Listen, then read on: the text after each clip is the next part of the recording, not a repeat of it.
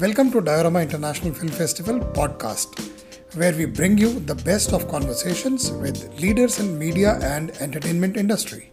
Hello and welcome to the third edition of Diorama International Film Festival in Film Market.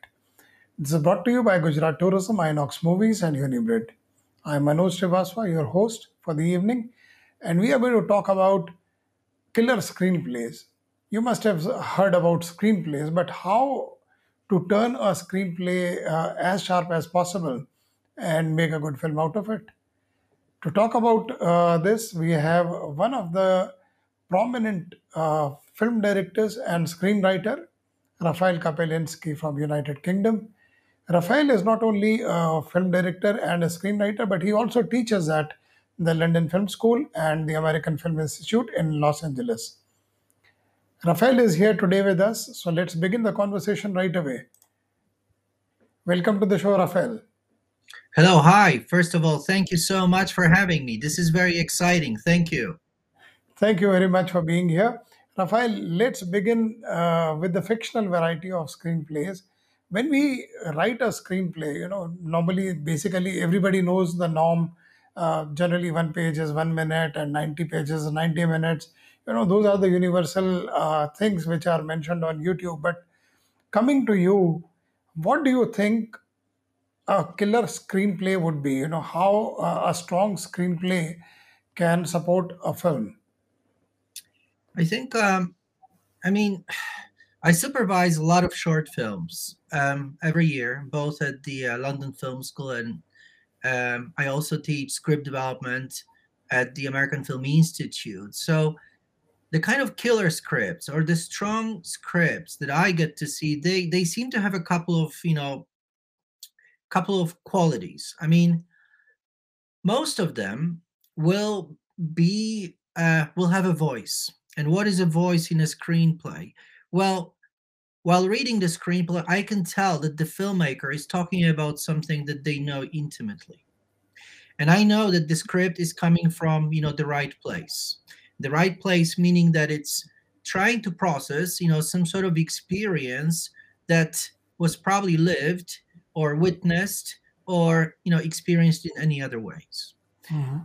The other element that those scripts seem to have in common is their technical qu- uh, content. I do believe that um, any emerging film director should be able to demonstrate a couple of technical skills when they are writing. Probably the most important skill uh, is sustaining um, a potentially, you know, the most attractive point of view. The second technical skill that comes into play is the ability to turn the story. What does it mean? Well, if at the beginning of your script somebody says, I'm the bravest person on earth, by the end of the story, they should be uh, exposed as terrible cowards. So some people call it a character's, you know, a trajectory, character's arc. I call it a turn. A story must turn. The third element that is, you know, very important when you're writing a, story is um, is your ability to um, make it visual. I Mhm. think you know a lot of stories have way too much dialogue. They try to work primarily via dialogue, while cinema is a is a visual art. We should be trying to tell stories via images.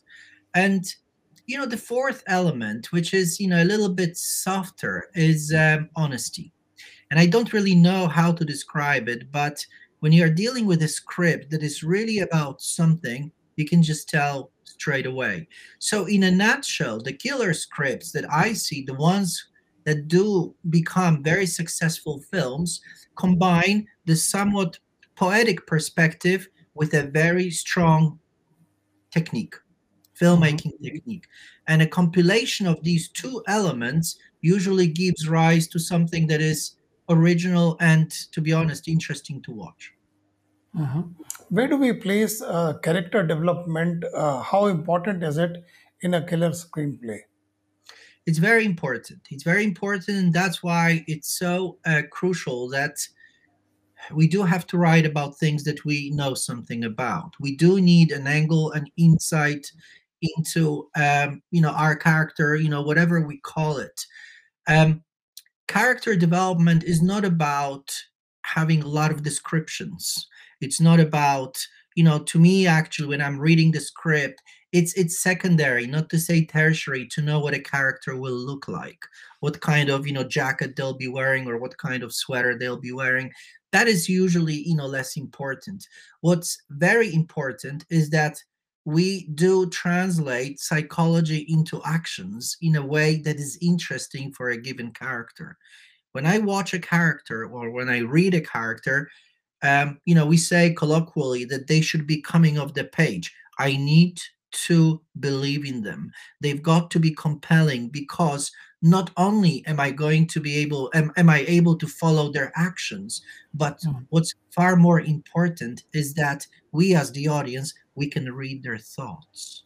And it goes back to what Hitchcock said, you know, back in the day, that to engage the audience, you've got to place them within a certain experience rather than to show them an experience. So again, when it comes to characterization, it's not so much about what you know characters look like, what they do, but what they think. And it's usually the contrast between their actions and their thoughts that makes a story engaging when you when, when you talk about the correct uh, characterization as you rightly said uh, what do the characters think you know one has to show this visually uh, for taking this detailing further how can you give an example how uh, would a character be depicted visually you know his thinking part maybe maybe his mannerisms maybe his compulsions uh, visually can you can you cite an example of, of this sure absolutely. Let's go back to Hitchcock. You know, he very mm-hmm. famously said that photographing thought is one of the uh, you know most important skills that every emerging filmmaker or film director should master. And one of his you know most famous example is a killer whose thought is as follows: I need mm-hmm. to put a dead body in a bag, for example. And how do we photograph something as abstract as the thought that I've just expressed?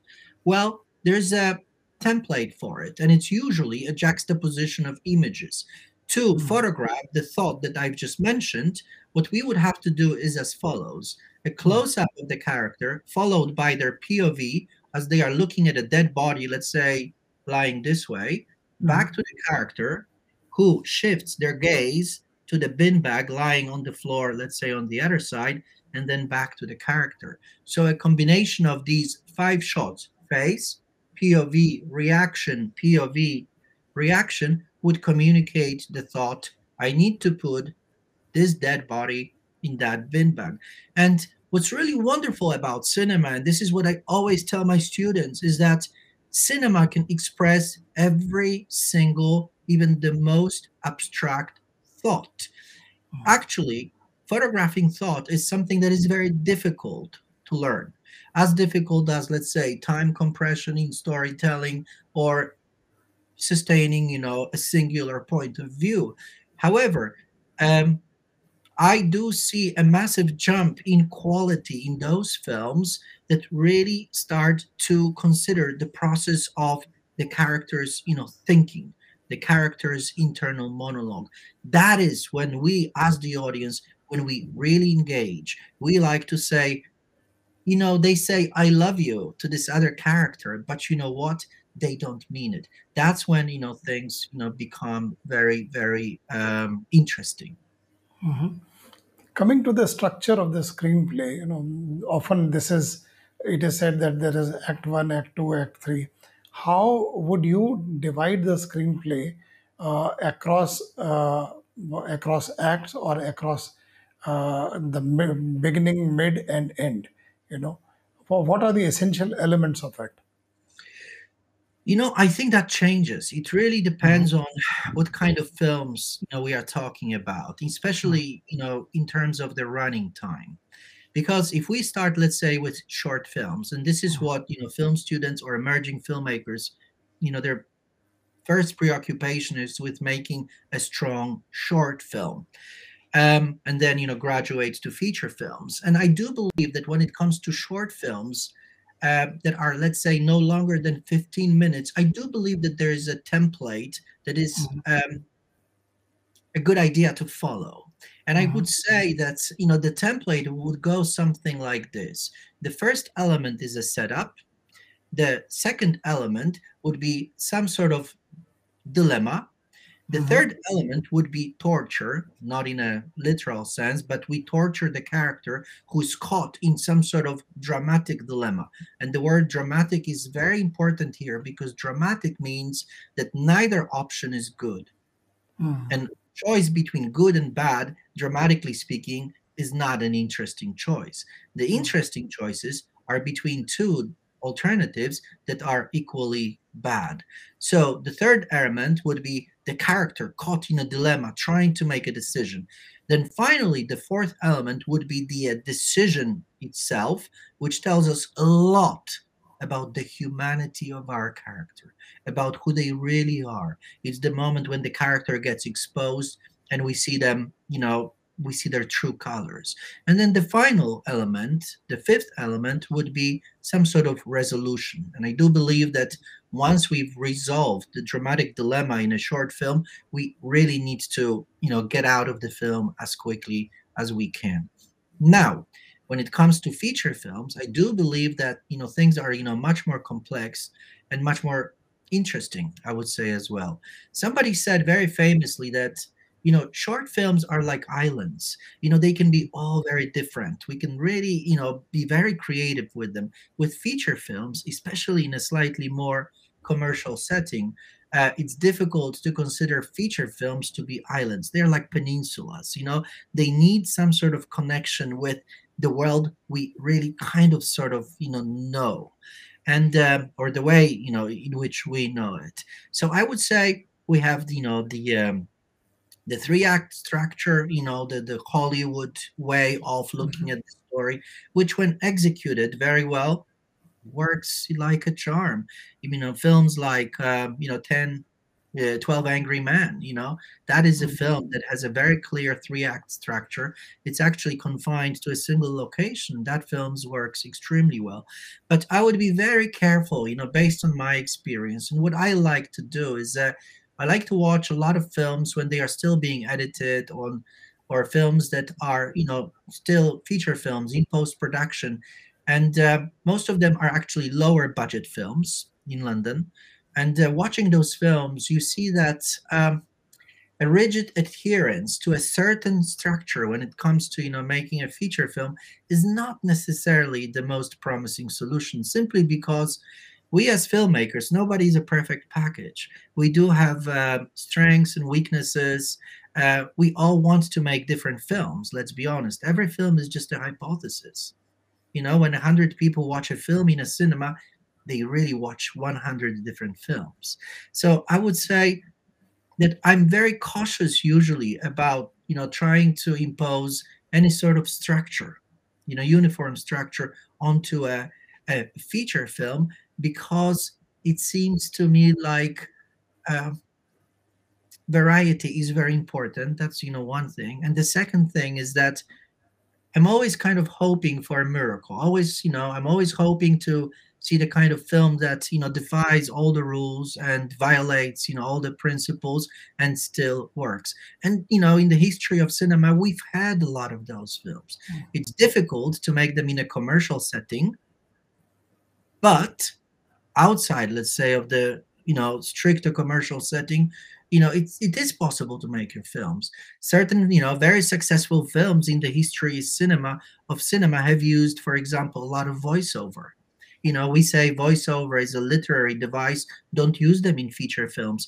But badlands by terrence malick you know used voiceover very heavily. It's a wonderful film. All about eve by mankiewicz you know same thing. That film is almost entirely you know voiceover etc etc you know we say don't use um you know monologues but even you know one of the most commercial films in the history of cinema i'm talking about jaws by steven spielberg you know it does have a very long you know six almost seven minute you know monologue scene which in a film that you know whose action is you know very rapid very fast. Yeah.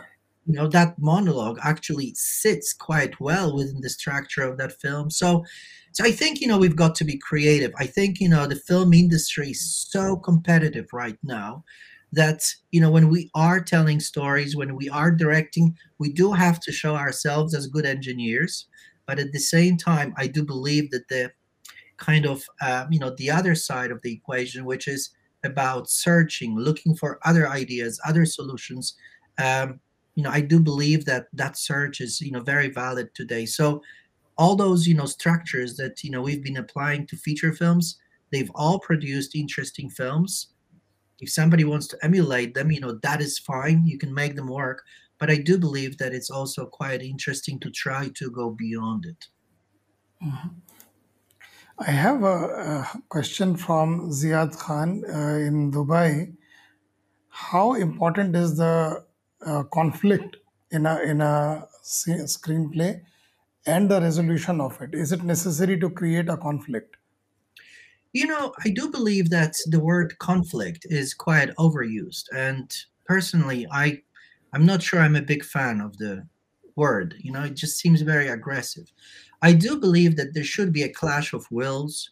I do believe that there should be some sort of confrontation in a film, simply because good storytelling, you know, um, uh, the good storytelling, uh, you know, lives on contrast juxtaposition mm-hmm. things coming together things that are you know different. So that inevitably you know produces some sort of you know let's call it you know conflict.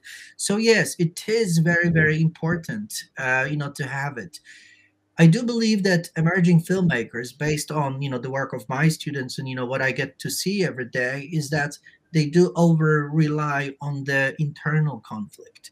I do believe that it's very difficult to show a person who seems to have absolutely no connection to the external world you know being tormented by some sort of dilemma you know actually it's a it's a common storytelling mistake i believe uh, i actually call it the last man on earth problem mm-hmm. which is mm-hmm. that you know the character is going through some sort of torture but it's happening exclusively in their head um, to portray that kind of conflict, you usually have to give them yet another character who uh, would be in some sort of relationship with them. And what we show in terms of you know how the conflict you know develops or how you know we might find a resolution to the conflict is by changing the relationship. Please notice that even in Hollywood films, um, Castaway with Tom Hanks, you know, mm-hmm. is a good example of you know that film sustains a solitary character on a desert island for only so long. At some point we have to give them a relationship. As you know from the film without any spoilers here but you know the character talks to a football right? Mm-hmm. who becomes you know which becomes a character. So Yet again, conflict is important, but it should usually be portrayed as something externalized, something that happens via a relationship. And I do believe that resolution is absolutely crucial. I actually think that uh, the final scene in a film really shows me the filmmaker's understanding of what they are actually trying to say or what their story is truly about. It is usually the final, you know, in a short film, it's usually the last minute. Sometimes it's even the last shot. And in a feature film, you know, it's the last two, three, four, five minutes. And that is usually the true theme of the film. And if the theme of the film, you know, is supported by the rest of the narrative, if the buildup is such that, you know, at the end we go, wow, I understand, or you know, we have a moment of revelation. Um, I do believe that you know when we have that kind of experience while watching the film, then I can tell straight away that you know again there was an awareness you know on part of the filmmaker or filmmakers um, of you know what they were trying to achieve. So yes, you know I believe that without knowing again the nature of the central conflict, and without knowing what the resolution might be like it's impossible to construct you know the entire build up to it. Uh-huh. actually the very first sentence in a well written script makes a promise as to what the final scene might be all about. And usually usually uh, that promise is fulfilled the trick is that it's fulfilled in a way that we don't did not expect I have another question. Uh, Vineet Kamra. Uh, it is often said that uh, the script must, ca- the film must capture everybody's attention in the first minute itself. So, uh, wha what does it mean in uh, screenplay writing terms? Catching attention in the first minute itself. You know again it's it's you know the way we usually phrase it seems to be a little bit i would say superficial. What does it mean to catch the attention or to grab the audience by the throat? You know it's you know just one way of phrasing it. But what i would say is as follows. When i'm for example reading short film scripts and i read quite a lot of them every year i know after about the first two you know after, the first page if this Mm, film is going to grab me or not. It is extremely important how you enter a film. And i think you know there are three kinds of mistakes that emerging filmmakers usually uh, make when it comes to you know starting their films. The first i would say most common mistake is that they show way too much too early um, the problem is that as an emerging film director, you know, one skill that you've got to master is to be able to give your audience the best vantage point to watch your movie, which means that you don't show them too little, because if you show them too little, they are going to be confused. What's going on? That's what we say. If you show them too much, they will be bored. You know, that's when we say, Oh, I'm going to make myself a cup of coffee because I know exactly what is going to happen here so your job as a storyteller is to find a balance between what you show versus don't show. And I would say in 99% of the films, we show way too much. A good example for um, an interesting way to enter a short film or a feature film as such are films by uh, Lynne Ramsay. On the mhm, short end, um, uh, side of things, you know, you you have films like Gasman you know her short film watch the first five minutes on it of it very interesting. Or watch her uh, debut feature film um, ratcatcher.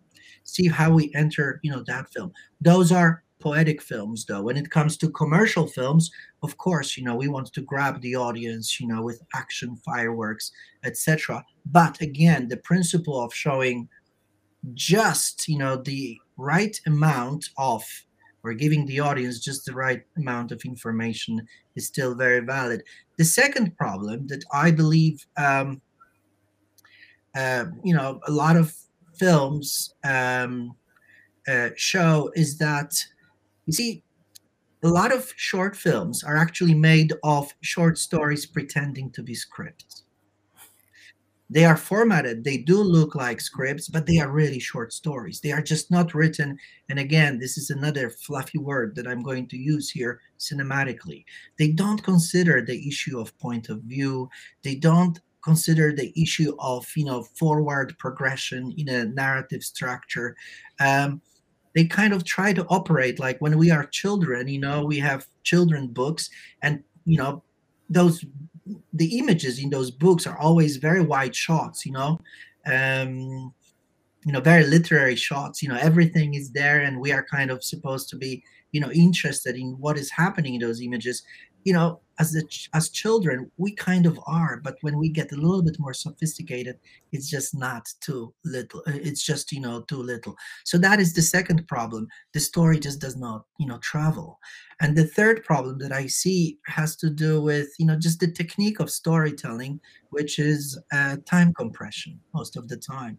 I think we often underestimate how much can be actually conveyed by an image today. And the audiences have become even you know more sophisticated over the last 10, 20 years. Everybody watches so many films. And i do think that when it comes to the opening of the film you've got to make sure that again the way you organize the images you know your use of dialogue etc is interesting. It's again all about giving the audience you know the optimal uh, vantage point to watch your movie from so uh, yes you can tell the quality of filmmaking technically speaking. Um, I, I do think you know i do think we have we need very little time to be able to make a, a call on whether the story is well told or not. So the opening is incredibly important. All right, I think, uh, Rafael, you covered so many topics in such a short time that I, I, have any, I don't have any more questions to ask you. And thank you very much for this uh, wonderful conversation and get well soon. And we'll perhaps continue to hold such uh, uh, more such conversations next year in person in Delhi.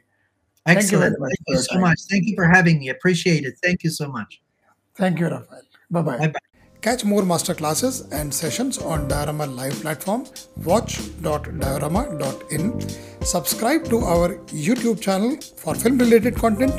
Go to our website www.diorama.in.